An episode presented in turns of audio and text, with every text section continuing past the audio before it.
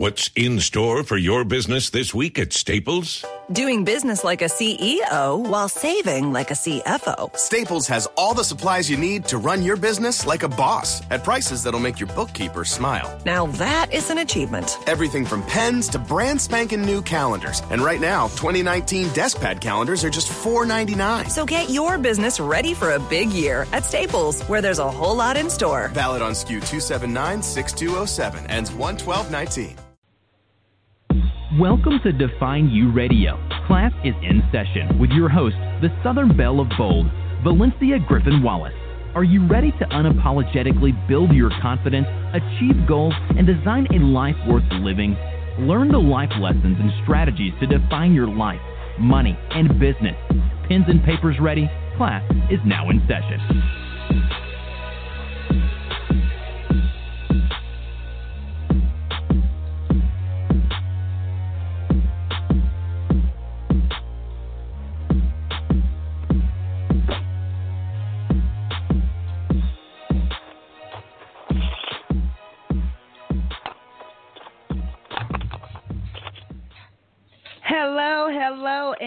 Welcome to Define U Radio classes in session, where you get the tips, strategies, and life lessons from queens who have defined their life. I'm your host, the Southern Belle of Bold, Valencia Griffin Wallace, and if this is your first time catching Define U Radio, thank you so much for listening and welcome to the family. Make sure you follow and connect with the show on Blog Talk Radio and Define U Radio's Facebook page for updates and more. Class is always in session.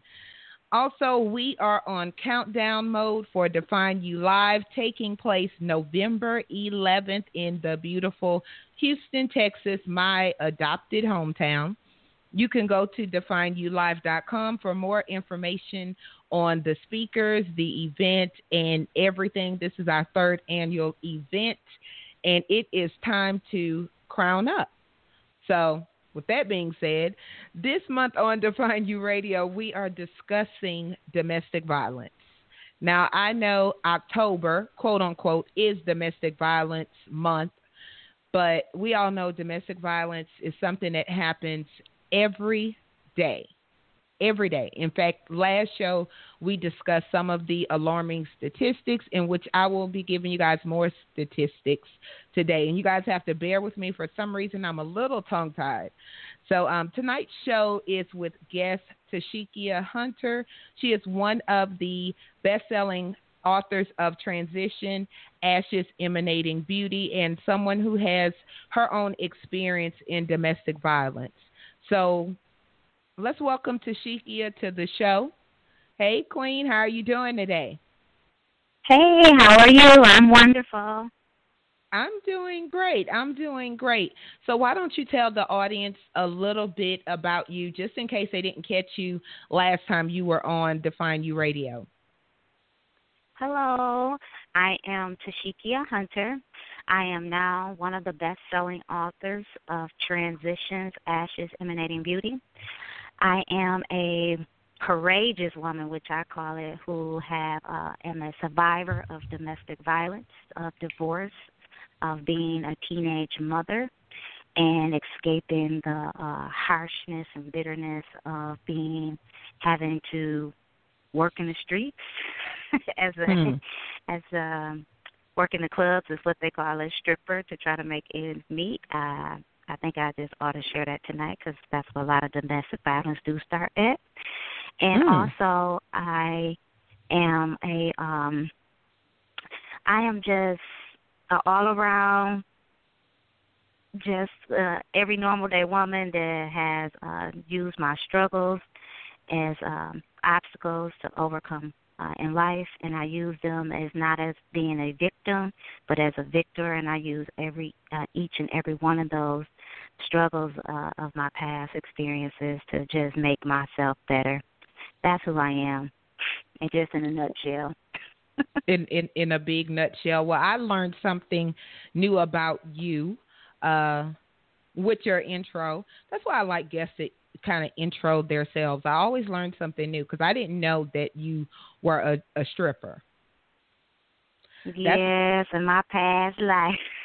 in in right in in your in your past in your past life but you know we're probably going to touch on it especially you know if it, it if it relates to your domestic violence experience so yeah. with that being said i want to give you guys i'm going to kick the show off almost with some statistics and these statistics come from National Coalition Against Domestic Violence. Their information is posted on the Define U Radio's Facebook page. Also, I gave it out last show because if you guys listened to la- the last show, you know we had a young man that got on the line and said that he was recovering from domestic violence. And I do encourage you, whether you are a male, female, regardless of what relationship you may be in, you may be uh, being you know, having violence uh, put upon you by your children or your mate or cousin, it's domestic.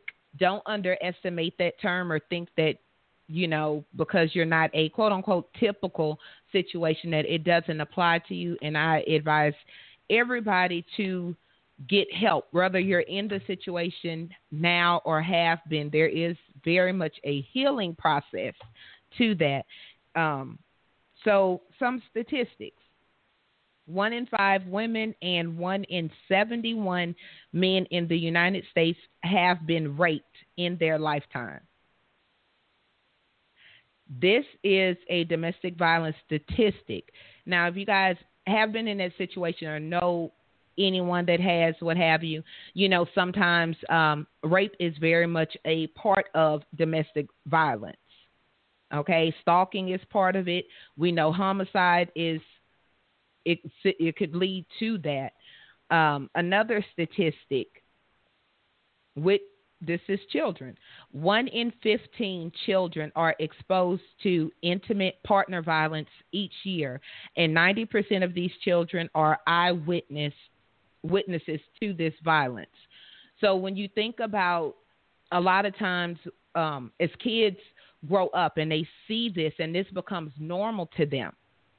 And then later in life, it it like I said, it becomes normal to them, and then they may end up in that situation. I myself witnessed domestic violence, and I also was in a domestic violence relationship. So do not underestimate that statistic and what your kids may witness and how it affects their lives. So I just wanted to drop a few statistics with that. Like I said, that comes from the National Coalition Against Domestic Violence. So Tasheikya. Yes. Why don't you go ahead and tell us your domestic violence story? Well, my domestic violence story started out, like you said, with one of the statistics is I experienced it right at my home before I even got into an intimate relationship um, I was not actually I can't even remember the story, but my grandmother and my grandfather, I was a young child, they actually, uh, from what I understood, fought every day till it ended in his death. And then from there, um, and they say I was present when this happened, but I don't remember the event. But then from that, um, my grandmother soon got into another relationship and that uh, relationship was a domestic violence relationship where there was a lot of cuss words. She, you know, called out her name. I witnessed her being hit on. Um, the the my mom and my aunts they would jump into the fights with her and her boyfriend, and it would just uh, result in just to physical altercations and even gun violence. I mean, I've seen them shoot at this person, and it just was a horrible experience. And then growing up as a teenager, you know, not the normal beatings, you know, like you do something bad or you and your mom, you know, scold you or something like that. But my uh situation was more of a beatings, uh, to where it was um abusive to where, you know, I was in a situation where I had to go stay with my grandmother because of um the basically domestic uh, situation between my mom. As I recall, one of the events that took place is my mom um telling me to lie to the police and tell them that she didn't hit me, that I got into a fight with some uh girls And I remember lying for her so that she wouldn't go to jail. But it seemed like that was, you know, as I trigger back to some of the moments when I got into the intimate relationship, it was like I was used to it. You know, it was mm-hmm. the norm. It was the norm with my grandmother and her boyfriend. It was the norm between me and my mom when it came to uh me being disciplined. It went too far. And then from there, by the time I got into the relationship with um my ex husband, uh, it started out with just you know, me feeling guilty, like I did something wrong that I caused him to hit me, and then I will hide it, of course, because I'm used to that because I've I experienced that from my mom, and then um the lying became more intense, and then from there, I just was lying for him all the time, and then I it it was he made me seem like it was my fault, you know, the way I said something to him, you know, it was my fault. So that part of it, you know, became to be a mental abuse to me. It's because I just thought that I was this horrible person and that I I don't want to cause this person to hit me and blacken my eyes. Um, you know, it was just and I wanted to be in this relationship so bad is because all the things I saw around me from a child has always failed or, you know, it was always violent. So I wanted this situation to work. So I thought, you know, if I talk nice in this nice way that this person wouldn't wouldn't attack me or hit me. But it didn't work. I mean, he's still, you know, out of nowhere I can say anything wrong and then next thing I know I got a black eye. Or, mm-hmm. you know, I'm getting my teeth knocked out. And then, you know, uh my mother them used to say to me, uh, every time you um get into a fight and it's a real bad fight, then you have a baby. So it was mm. like I had a baby and then yeah, I, I let this person, which is my ex husband, I let him just like suck up to me. I'm sorry, I won't do it again and it became from being my issue to he had the problem. So then I went from accepting I was the problem to accepting he was the problem, but never really get into the root cause that nobody shouldn't be in that type of relationship. It's not cause for. And I remember one time being um abused that I was being hit so hard in my face that I actually lost conscious. I could not hmm. hear mm. in the room. I was being choked and I was being hit in my face several times till both of my eyes were blackened. And I went to the hospital because I couldn't see. Somebody had to actually drive me. A friend had to drive me to the hospital. And I had I was full of willpower, like, okay, I'm gonna do it this time, I'm gonna leave. But it was just something that drew me back to him. I wanted to just like be with him just so bad. So again, I get to the hospital I, you know, tell them that he did it, but when it came time for them to press charges on him, I would drop the charges every time. Mm.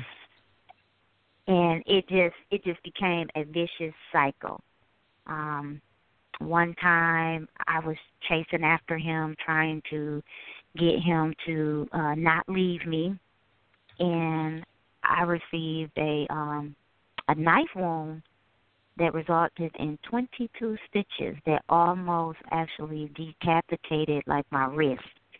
And when I got to the hospital, they said one more inch that um it would have cut into a main vein, which is in my wrist. And that time, I lied again for him. I said that I got into a uh fight at the strip club. so it was lying you know, blaming myself, accepting that he was the problem, and then when I you asked earlier when you asked was I a um stripper and how did that relate to that is because it got into the thing where he would use the strip club money as a means to not start a fight. Mm. So it was like if I go make money and bring and share it with him, Right. Hmm. Mm-hmm. So and then the money, you know, from the strip clubs came into um let's go go make some money so I can, you know, thank God I, it's past the limit of what is the statutory where I can't yeah, be the convicted. yeah. but the statute it was, of limitations. Yes, that's what it's called. And um it was like let's uh, go make go do that so that I can um become this big drug dealer and I was just so naive that I allowed him to to allow me to go, you know, work at the clubs as a stripper to, you know, try to as quote unquote make him this big drug dealer and mm-hmm. it just nothing never worked. It just nothing never worked. Mm. So how how did you because I know you said X. So how did you get out of that situation? And then I'm gonna circle back to a few things you said. I had to come to find myself, and how I came to find myself was is that um I began to be around people that would believe in me, that actually started to build me up and to build my confidence up that, you know, that I was not a bad person. And without those people in my corner, I don't think I actually would have left, you know, and I would also say my faith, you know, just mm. having a spiritual relationship and praying and asking for that answer. And when I finally received it, I just that's when I knew that I had to do something different and that um it was life outside of him. I always mm. imagined that it wasn't life outside of him. Like life was was him. It was like this picket white fits that I'm gonna we're gonna be married for the rest of our lives, we're gonna have these kids and everything's gonna be beautiful and this is the way life was gonna be. So mm. when I began to find those friends and that strong friendship that didn't judge me, right, and they allowed me to be me, then I was able to uh find myself. In in the process of this while you were still with him, did you ever try to, you know, call like a domestic violence hotline or maybe talk to somebody about what was going on, or were you secretive about it? It wasn't a secret. I mean, the family knew about it. Um, that's the funny thing. Um, it was almost like it was normal.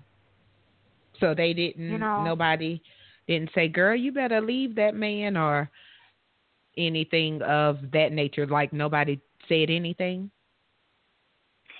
Well, they would say leave, but it was almost like a catch twenty two situation. As I mentioned, I come from domestic violence in my right. with my family, so even though they would say leave, it was like I was leaving to go back to be right up under their bondage.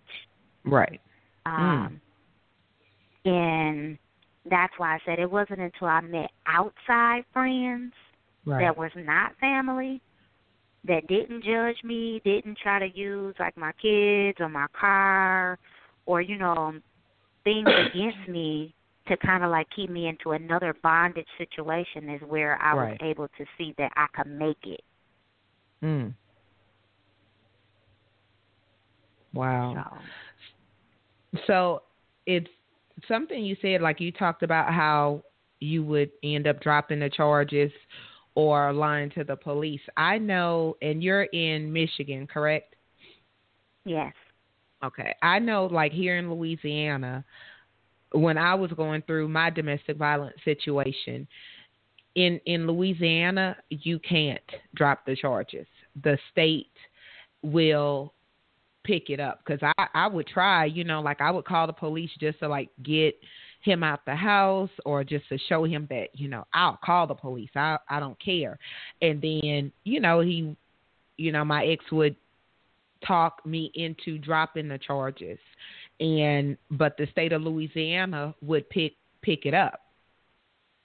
So that's and I I'm guessing you know that probably varies state to state as laws change and different things like that change you know, the, if the state will pick it up because as when people are in those situations, and if you guys know anything about domestic violence situations, whether you're in one or know someone that's in one, it's very much a mind game.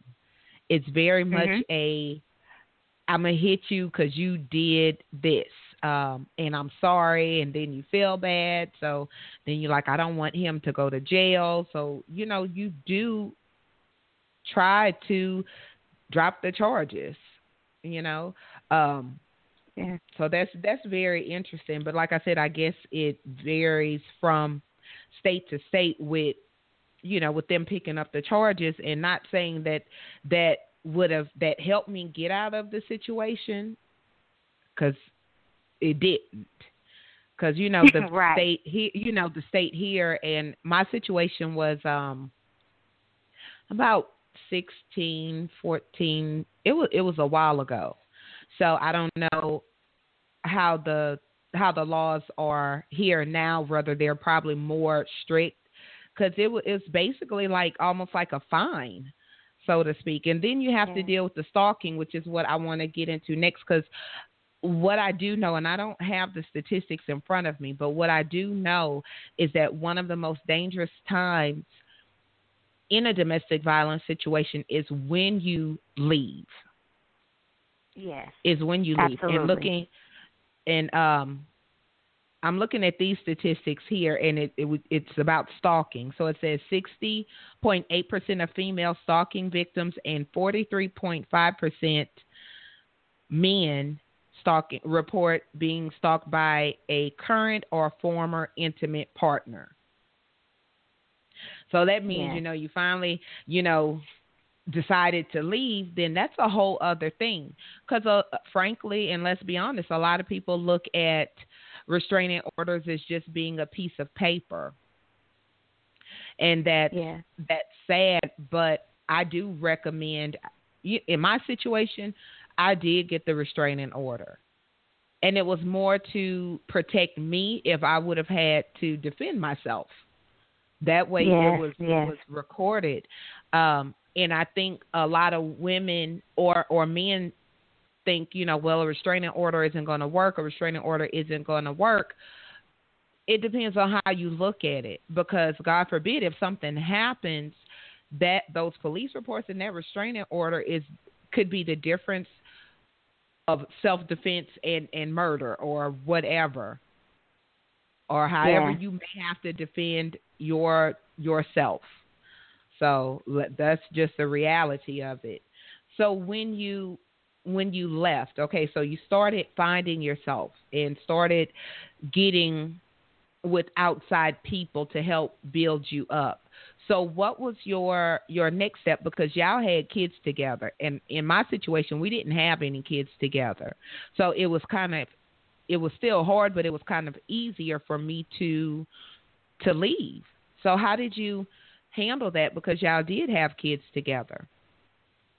That was the that was the most difficult part of the situation, um, because that's when things got real. It's like I said, it was like life and death situations that I was put in because of the kids. You know, um, we you know when I left, it was like I had to go into full defense mode. I had to go get a CCW, like you said, I had to go get the uh, personal protection order because he was known for carrying guns and it Mm. was like you know threats put on my life and i was like you said i didn't want to be the one who it has a murder one charge being you know somebody in my family experienced that i didn't want to have to go through that and i wanted to protect myself so i would try to get stuff on record as much as possible to you know uh, to prove that if something did happen i was innocent Right. so with the children being said, they experienced it firsthand of him, you know, coming to the house, stalking, you know, waiting till I get out the car, coming in behind me, you know, and the kids would see it, and he just really just didn't care. You know, it was a Mhm. situation one time where I grabbed for my gun, but it it, it jammed, and the Mm. kids were in the house and he basically told the kids to go play.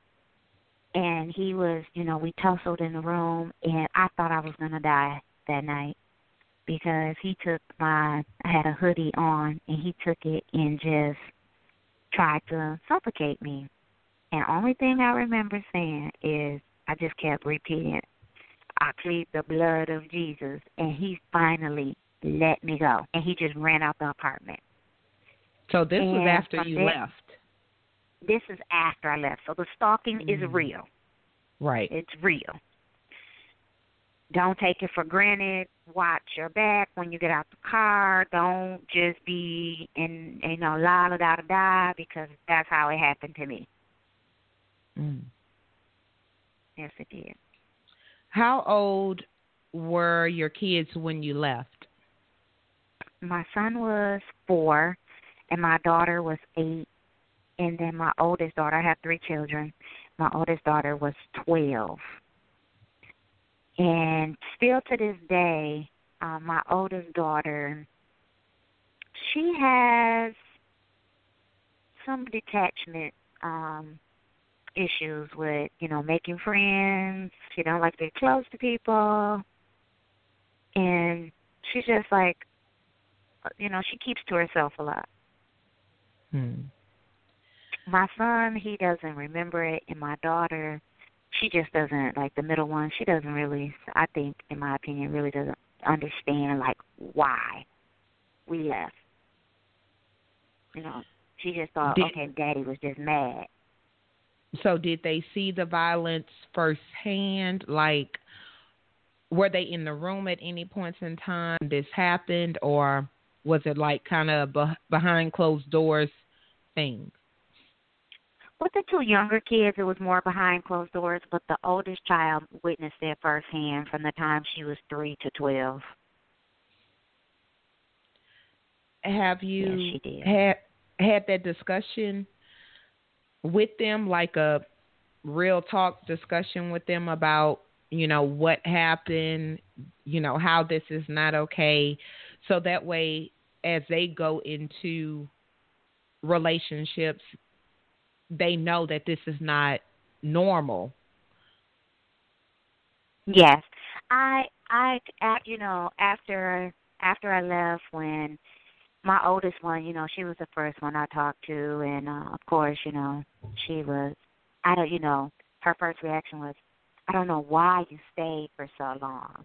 It was more mm. like she encouraged me, like it was okay Right. Like I don't understand like why, but my my youngest one, he he it was the youngest who it was more it was harder to convince them and it's still a struggle to this day.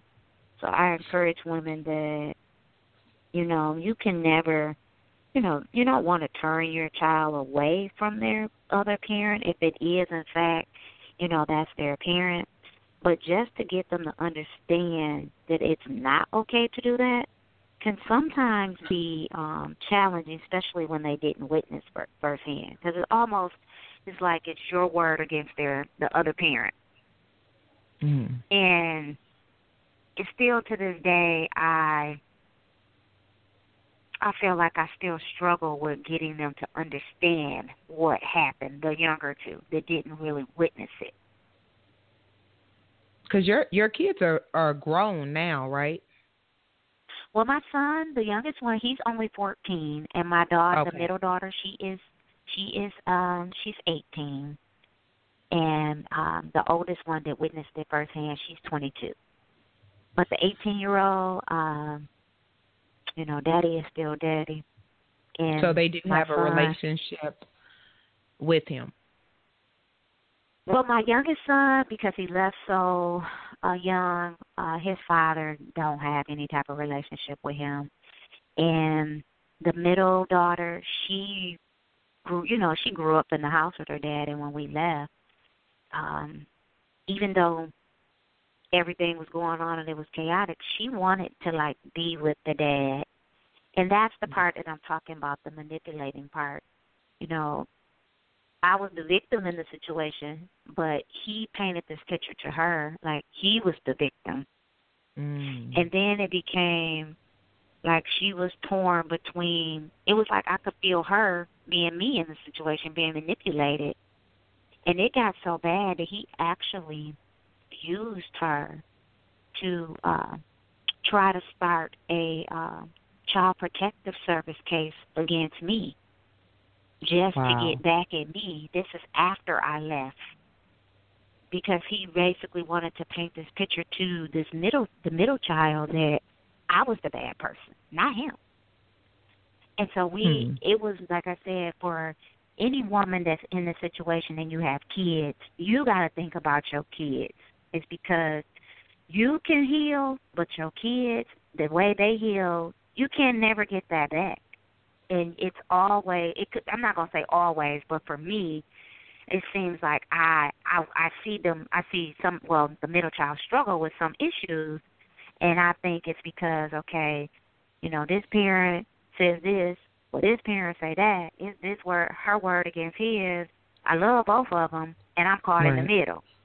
And nobody's trying to you know, make the child hate their parent. You know, you teach them, you know, like, okay, he did something wrong, but, you know, I forgive him. That's how I have to come off all the time. You know, I forgive him, which I truly do because I'm not in the situation anymore. But it's still difficult. So. Yeah. Do do you did you work during during that time? And how and how long were you in that relationship? I was in that relationship for 12 years from the time I was 17 till I was 30. And my and working in between that time, like I said, I worked at the um at the strip club for That's about right. three or four years, and then I, you know, finally tried to break away from that lifestyle and try to get a real job. so I worked in between that time, but my attitude at work, you know, from my attitude now was horrible. I think I had this like rah, rah, rah attitude. Like anybody come at me any type of way because I was going through this at home, it just was a bad attitude. I was the victim in everything. Like I can't believe this person said this to me. Why she look right. at me like that? And it just it, it was it was just a horrible attitude. I mean, being in in a domestic violence situation affects your whole being. And the reason why I asked you about work because you know, did your coworkers know and did anybody ever say anything to you about it because I know when I was in my domestic violence situation, my coworkers that I knew everybody knew. I'm like 99.9% sure of that. But my coworkers I was close to, you know, we would talk about it and um they would notice, you know, when I when my makeup was extra heavy and everything. So, did anyone you you worked with ever say, you know, girl, what's what's going on? Um, do you need somebody to talk to? You know, what was that like? the at during the last couple of years of the relationship, he was so overprotective to where I couldn't have no friends. Mm. The you know talking to people on the phone like he was right in the room. Couldn't go to the grocery store by myself. Couldn't go to the you know I'm gonna cut your hair. Couldn't go to the beauty salon. But I had this one boss that knew I didn't tell her. She just said, I don't know, when you when you let go of that fool, you're gonna be a better person. right. But I used to be like, I don't know, you don't know what you're talking about. It was so much that it was no uh relief to even talk to anybody about it. He actually started working at the same place I worked at.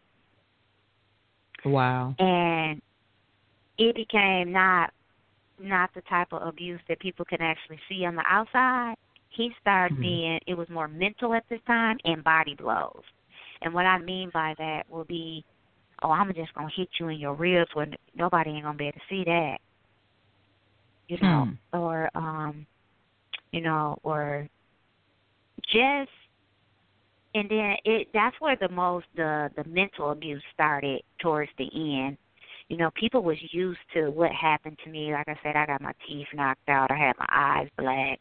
I got, you know, I had the 22 stitches that I lied about, and but it was like I said towards the end. It was, you know, I don't like that girl. You can't talk to her because he knew I was getting stronger.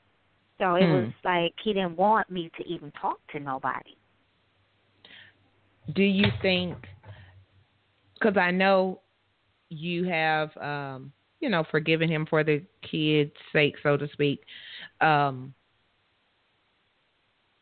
but I guess at this point, like, does he admit to his fault? Like, have you guys had that conversation in any way, shape, or form where maybe he came back and said, you know what? I had some issues. I apologize. Or is he like wash his hands with it, complete denial about that situation? He's in still complete denial because, like I said, he doesn't, you know, you know, reach out to the to his children. Right. You know, my son is his only son, and you know, he's like I said, he's in still complete denial. We stay in the same state here and city in Flint, Michigan, and it's just no contact. I like I don't even have his number. I don't even think he knows what school his son goes to. Um, like my daughters, they I shouldn't say they forced themselves upon them, but I don't think if they reached out to him, he would he wouldn't call them. Hmm. Have you ran across And- him by accident in? I don't know how big Flint is, you know, but have you ran across him since you left? Oh yes. Yes. In the beginning, if I ran across him, it was violence. It was It was right. violence for actually, let me see, um, four years after I left. Four years. That's how um, long he stalked was- you. Stalked me, bogus court allegations. He basically tried to destroy me after I left. That was, and that was the words out of his mouth. so, Hmm. post the after the four years, 2012, moving forward, I, I left in 2007. Uh, as I see him now, you know, people know us in the community. Flint is small, so it's small. The police even know me. Hmm. it's sad, like because they came to my house so many times for domestic violence. Uh, I think when I went and got all the 911 reports because I just wanted to see how many times did I call the police. Hmm. And I think I called over, I think it was 40 times. Wow. It took them a week to gather all the police reports that had been ever filed uh, in the situation, and I, I I wanted them as a reminder. You know, don't ever go back into that situation. Understood. You see that big old file? Do not go back. Put that in a box, seal it away. But as a reminder, go get all of it and read what you see. Go back and read it. And just to see, you know, the foolishness that where I was at at that time is just it it's it wasn't cause for. and it it makes sense when you're in the situation and doesn't at the same time um, because i know with with me you know as as a woman and you know maybe i mean i would love to get a man on even if it's anonymously just to really talk about it from a man's point of view because as women it's a little bit more common, but I think only because we talk about it more. And I know when I pulled those, um, I think it was last year, and I posted them on Facebook because I still had Mhm. the res- the restraining order paperwork, and I was reading it.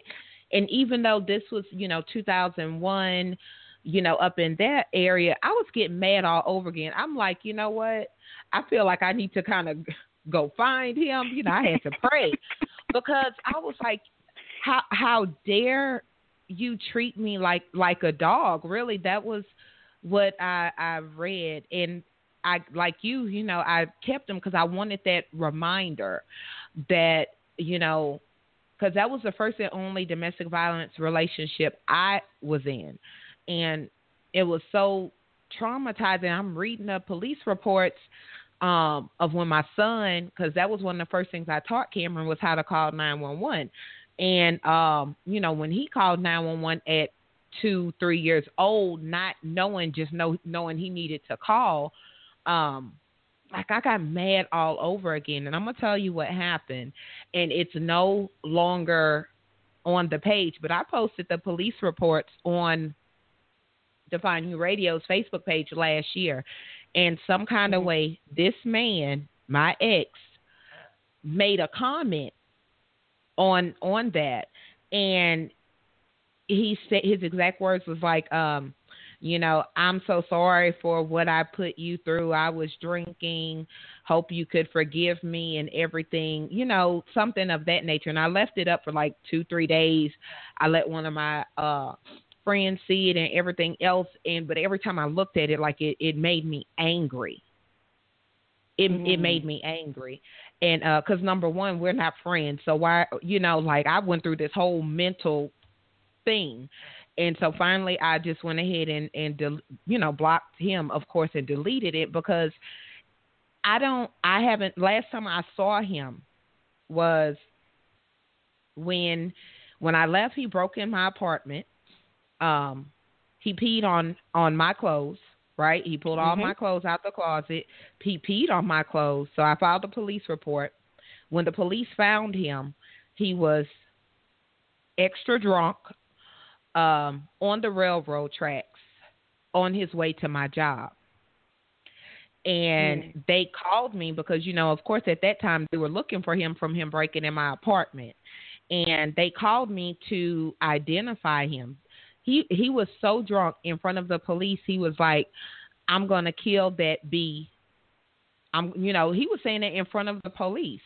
So, um, mm-hmm. you know, of course, I went there and got out the car, and I was like, "Yes, that's him." And you could, hear, and when he saw me, you could hear him just steadily hollering across the parking lot at the police station, "I'm gonna kill her," and all of this and everything else. Um, and of course, he was acting rowdy and everything else with the police. So put throwing him in jail was like no problem. But like I discussed on the last show, every time I did put him in jail, his job bailed him out. Wow. Yeah. And it's not like they didn't know what he was in there for. And this is not like it was some million dollar CEO type of job either. But every wow. time his job bailed him out and um Ooh, I get chills thinking about it, but I'll never forget yeah. that day. That was, you know, like I, I, I, I will never forget that day because I'm like, what if he would have made it to my job? Because the railroad tracks weren't that far from the job I worked at the time, and if he was that drunk that he halfway was passed out on the railroad tracks, which is what made somebody else call the police. What you know? What if he would have made it to my job?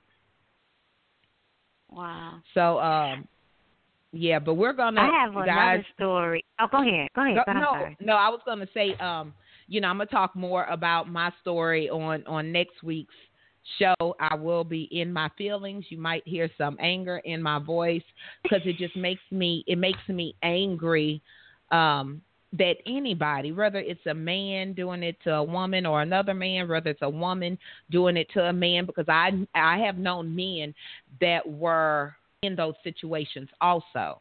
But anytime you hit somebody like with your like your full force, like you're fighting somebody on the street, like something you you need to something you need to go talk to somebody. That's not normal.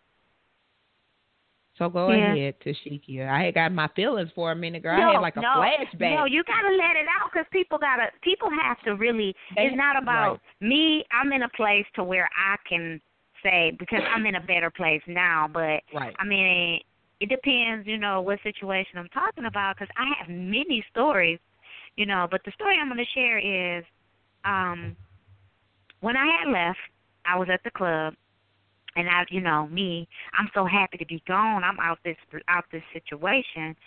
I see him at the club, and mm. he, me, I'm feeling sorry for him because I'm drunk. Let me add right. that. And I'm like, it's gonna be okay, you know. You can go on with your life, you know. Mm. And he caught me slipping and said, "Well, just let's talk about it. I'm not going I'm not going to harm you. It's going to be okay.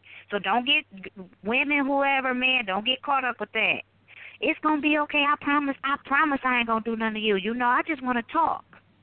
So, Hmm. me being crazy cuz I'm drunk, get in the car with this fool and um he when I get in the car, he's at first it's just all good. We just talking.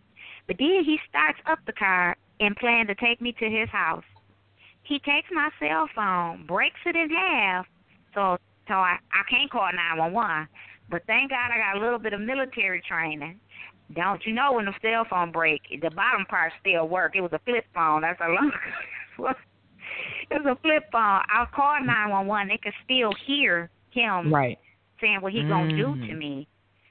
And they dispatched with my cell phone tower to try to um find me. So when he was talking and going ranting and raving, I was starting to take off my shoes in his car, and he slowed down the car just enough to turn the corner. And I jumped out the car, and I had to run and go hide in this lady's bushes. Wow. He look he's and I knocked and banged on this this woman's door and she would not let me in her house. I had just on a dress, sundress from the club with no shoes on. And he took he unloaded a nine millimeter gun and unloaded the clip, yelling out my name, B, where you at? I'm gonna kill you. I was planning to take you to my house and kill you.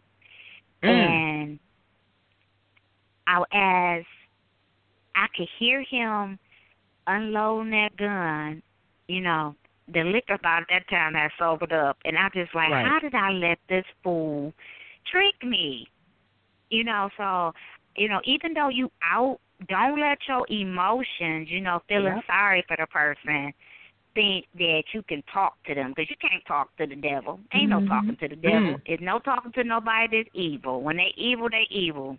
So don't Yep. think you can, you know. So I got caught slipping with that. So I want to just say, don't do that. But so I I'm literally you. go ahead. I'm no, sorry. I was going to say it. It does happen, um, because, and it, it sounds crazy now, guys. And if y'all know me in any way, shape, or form, I am a strong woman. Okay. Um, and please believe being a strong woman has nothing to do. That doesn't make you any less strong if you are in a domestic violence situation, because that's exactly what it is. It's a situation. It is not your life. But I remember um, him playing those, you know, my ex playing those emotional games. I was feeling sorry because I'm like, you know, now he's lonely and and by himself, and you know, like I'm feeling guilty, you because I left him by himself, and he's, you know, um, and I'll never forget because when I left, I went and stayed with my baby sister, and I remember like that first week that I was like officially gone. I cried myself to sleep every night and I didn't I didn't understand why. How how can you miss the the devil literally? Mhm. Literally. I, and I and so then I was like something is really, you know, really wrong with me. But I cried because I I I was like missing him. And if you could see the look on my face, this is one of the reasons why I don't do the radio show live. But the, you know, because some of the faces I make, guys, I'm telling you, but the look on my face right now is utter disgust. But I cried myself to sleep at least for a mm. week and debated on going back because I missed him. And Valencia, you could, you know, you could handle it, but because that missing is, it's like an emptiness. But what, but what it is is because you have literally lost something. And I think that's probably why a lot of people go back because that loss feel, but that loss that you feel is for you to start putting something in there, start building your self esteem and your confidence up. That's what that loss is about. It's not the loss of the relationship and you to feel the relationship back in that hole. No, that's where those pieces of you that were uh, broken and shattered in that relationship, that's where that's supposed to go. That's my Yes. cents. Yes, and and what and to just piggyback on that, a lot of times I don't even think it's the part that you miss them. I think that that whole, you know, like I think a part of you began to be okay with the drama. I think that Yeah. it becomes your reality and that you don't think that there's no other reality but that every day. So I think that a part of you, the drama part that that had, that you've created, is is looking for that turmoil, and the the Mm. part of you that is not used to peace is Yeah. is is like fish out of water. Like, what do I do? Where do I go? It's no drama today. And so, it normally fish that's out of water, they go back to the water, which is the bad Mm. relationship. So I think that for anybody that's looking to get out of that situation, you got to see yourself happy first. That's going to Yeah. be number one. If you don't see yourself happy, it's going to be hard when you finally do get out of the situation. Because I write in the in the book that even after I left, years after I left, I would wake up in the middle of the night and scream to the top of my lungs, like, "Where am I at?" Like Mm. I was like lost in the desert, and I knew that I had to begin to see myself in a different situation. Although I was out of it, if you know, you think of it, 12 years, it's like 12 years of slavery. It's almost like the slave Right. mentality that some people still carry on to this day. You know, you can't put yourself in that that that reality anymore because we're not nobody's not there you know Right. so I just um I think people that's that's gonna be number that's gonna be key is prepare to see yourself happy. Mm. that preparation is key. It took me three years to even prepare to say that I was going to leave. Mm. And I'm like you, if you know me, I'm a feisty person. I'll fight you in a minute. But when it Right. came to that situation, I fight you the minute your mama and everybody else. But uh when it came to that situation, it just like had a hold on me. Yeah. It's it's different. Yeah, I don't know um exactly how to explain it in a direct quote from one of my aunts cuz even though my family knew I was in that situation even though I thought I hid it well, nobody said anything until I got out of the situation, right? Eh, Which is so funny Mm. to me. Like nobody said nothing until I got out. And um, my aunt was like, "Well, I just couldn't believe you were in that situation because you would fight a lion." And Mhm. okay, so why you didn't say Mhm. this to me while I was in the situation? Maybe I needed a reminder of my of that, you know. But for the longest time, and I said this the last show, I didn't admit to myself that I was in a domestic violence situations because situation because we were going toe to toe. We were like, you know, like okay, um, something we say here in the South. I don't know if people say it other places, but it was like knuckle up. You know, like Oh, two- that's how I was. You know so so i'm thinking okay you hit me hard i'm gonna hit you hard hard as i i'm gonna hit you hard. We go you know he had braids i had tracks. You know you pull my tracks i'm gonna pull your braids you know so i'm really just equating that situation just like um it's not domestic violence it's just two people fighting it's just us fighting you know and i could handle myself i could handle myself. Um I don't know, and it's it's it's crazy. I'm telling you, I'm catching flashbacks maybe because of next week's show. Let me bring it back. But uh, it it it is, and then I think also when you are a strong woman, it, it's almost like you're in denial because you know you're strong. So how my strong self, excuse me, get in this relationship?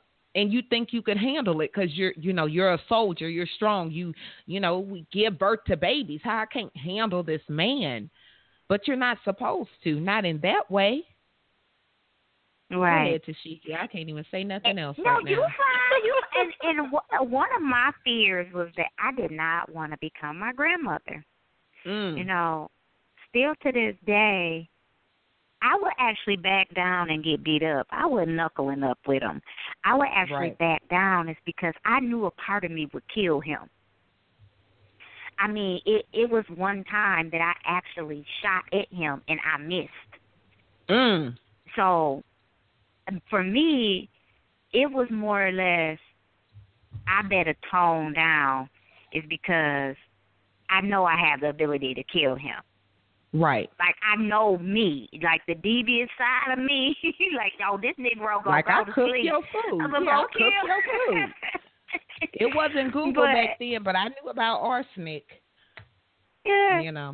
So I um for me, you know, and then my family, um, you know, I remember one time, you know, when I said about um the they called it a kidnapping because they said I went when it came time. Actually, that's the charges they put on his kidnapping when he Mm. took me in the car, like I described. And like like here in Michigan, I couldn't drop that charge, you know. And Right, so they made federal. him stay the yes. So they made him stay. I think stayed in in jail for about a week. But then when it came time after the state charges was, you know, I think really like the state of Michigan, it, it's like call it a cool down period, seventy two, and they can hold you up up to seventy two hours. So, Mhm. or they'll send you to court, and then after that, it's more or less like you said, a fine. Like you stay away from her, you know, and don't go back over there no more. You know, y'all move or something like that. But this time, my family encouraged me, um, and I can't call my mom a bad person for this. You know, I I can see her reasoning now. You know, maybe why she told me to drop the charges. She was like, uh, because my mom grew up and she was a part of a domestic violence situation with her mom and um my grandfather and basically, you know, she was a teenager when he died and she basically, you know, lost her dad when she was seventeen. So she told me, if you let if you press charges, you know, on him, your kid's gonna grow up without a father like me. Me being in my Mm. emotions again.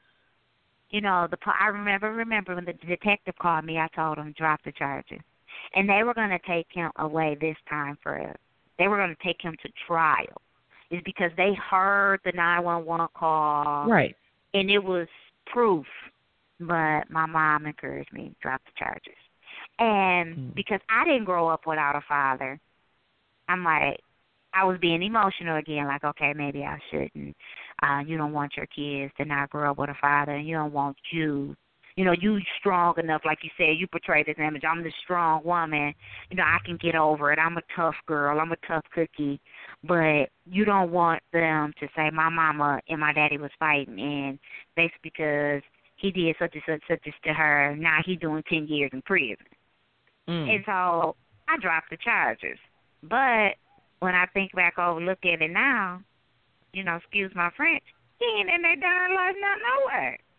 Right. So, so women, men can't use that neither.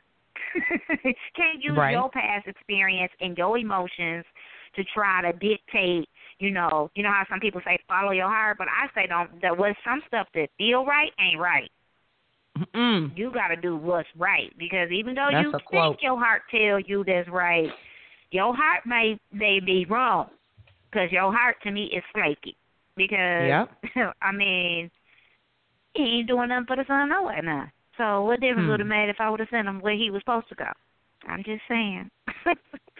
so What they That's say, good. uh, That's my hind- other point. hindsight. That's your other point. Hindsight is uh twenty twenty, and all of those quotes in that way. That's that's the truth. And if I look back, and guys, I know we have like two minutes uh left in the show, but you know, it it's my show, so we may go a minute or two over because this is a very important topic, and some things need to be discussed because domestic violence is very much an issue and you know you see reports of people dying and losing losing their life every day. And those are the things that we know.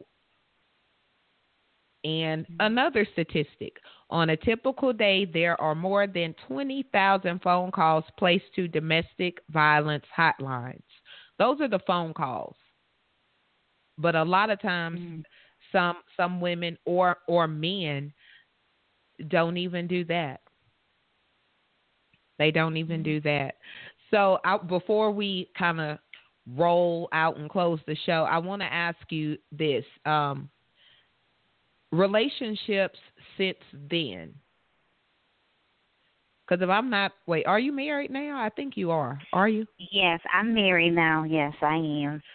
Did y'all have to have that dis- that discussion in the beginning? Like, look, I've been in a domestic violence situation. If you get loud with me, I might, you know, I'm gun shy or whatever the correct terminology, because I do believe after a domestic violence situation, there is a period of uh, PTSD almost.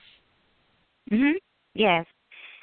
So yes, we we didn't actually have to have that conversation because for my situation, my new husband was my one of my people in my corner telling me you're better than that. How Mm. dare you let any man treat you like that? Now how dare you let your children see that man treat you like that? So he treats me like a queen, like I'm supposed to be treated. He doesn't even raise his voice at all to me. Never has. And we've been together for 10 years and never one day. Well, congratulations, number one. And uh, I, I would definitely say this that I remember when when I left, um, there was definitely a period of PTSD. Like you breathe hard on me, I'm I'm gonna assume, and it might lead to me hitting you type situation. Um, but I know I wasn't healed then, and and the healing took time. Uh, when me and my husband started dating, and I told him, you know, that part of my life that you know we we discussed that. Um, but when he read the actual restraining orders, when I pulled them out last year, he got in his feelings a bit. You know. Um, Mhm. you basically like a, a man hit my wife, even though of course I wasn't his wife then.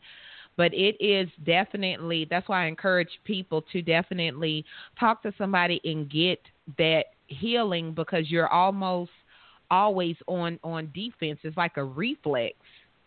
Mhm. You know, yes, it's, it's it's like a reflex. You get, you know, somebody will catch the wrong reflex because you haven't healed. So, um, Yes. I just wanted to add those my two cents on that. Tasheikya, thank you so much for being on the show and go ahead and give the audience, I don't know, any tips that you may have for them if they are in that situation and also let them know how they can connect with you. Sure. Um, the only tip I want to leave out there is get some good people that trust in you in your corner. And you can reach me at it's at M A Hunter seventy seven at gmail dot com and my social media sites is Tasheikya Hunter, so you can reach me on Facebook there. But that's going to be the number one uh, thing I want to leave with you guys. Get good people in your corner that believe and trust in you. Mm. Well, thank you so much for that. And guys, you her information is on the Define U Radio's Facebook page. So you just click on her name, you can find her that way. But I will make sure you know you guys connect with her and Miss Evelyn from last week who just posted a comment on the Facebook page that says no woman should have to come home and fist fight their man. Or no man should you know, hashtag amen. Thank you for that, Evelyn. And I want to encourage anyone that is in that situation. Like I said earlier, it is a situation. It's there is life on the other side of domestic violence. And even if don't say, oh, he just cusses me out sometimes, or he just calls me, he doesn't hit me, he just calls me out my name sometimes and embarrass me at work. That's still domestic violence. Yeah. I will go ahead um, and post all the different types of domestic violence and the signs because you know it's isolation, it's um, you know, and you think it's cute because he's jealous, you know, that he doesn't want you around other people. Isolation is one of those first clues that this may end up into a more serious situation. So I want to put that on you guys' mind Mrs. Hunter, thank you so much for come coming on Define U Radio again. Um, you already know you're part of the family here. I look forward to well, to you. seeing what you got. Yay! I look forward to seeing what you got up next. And thank you so much for being so transparent, especially because the statute of limitations have run out. thank you for being so transparent and honest and sharing your story. So thank you again for that. Well, guys, you know it's the end of the show. Thank you for listening. Pens and papers down. Class is officially over. Make sure you join us next week as we continue our series on domestic violence. Um, the number for the National Co- Coalition Against Domestic Violence is posted on Define U Radio's Facebook page. Get help, even if it's just calling somebody and getting it off your chest. Sometimes when you say it out loud, it makes it gives you a different insight into the situation. So, with that being said, guys, thank you again for listening. I will see you next week, same time, same place. Have a great week, and remember, only you can define you. Thanks for listening to Define U Radio. Class is in session. Connect with the show at www.defineuradio.com. Pens and papers down. Class is over.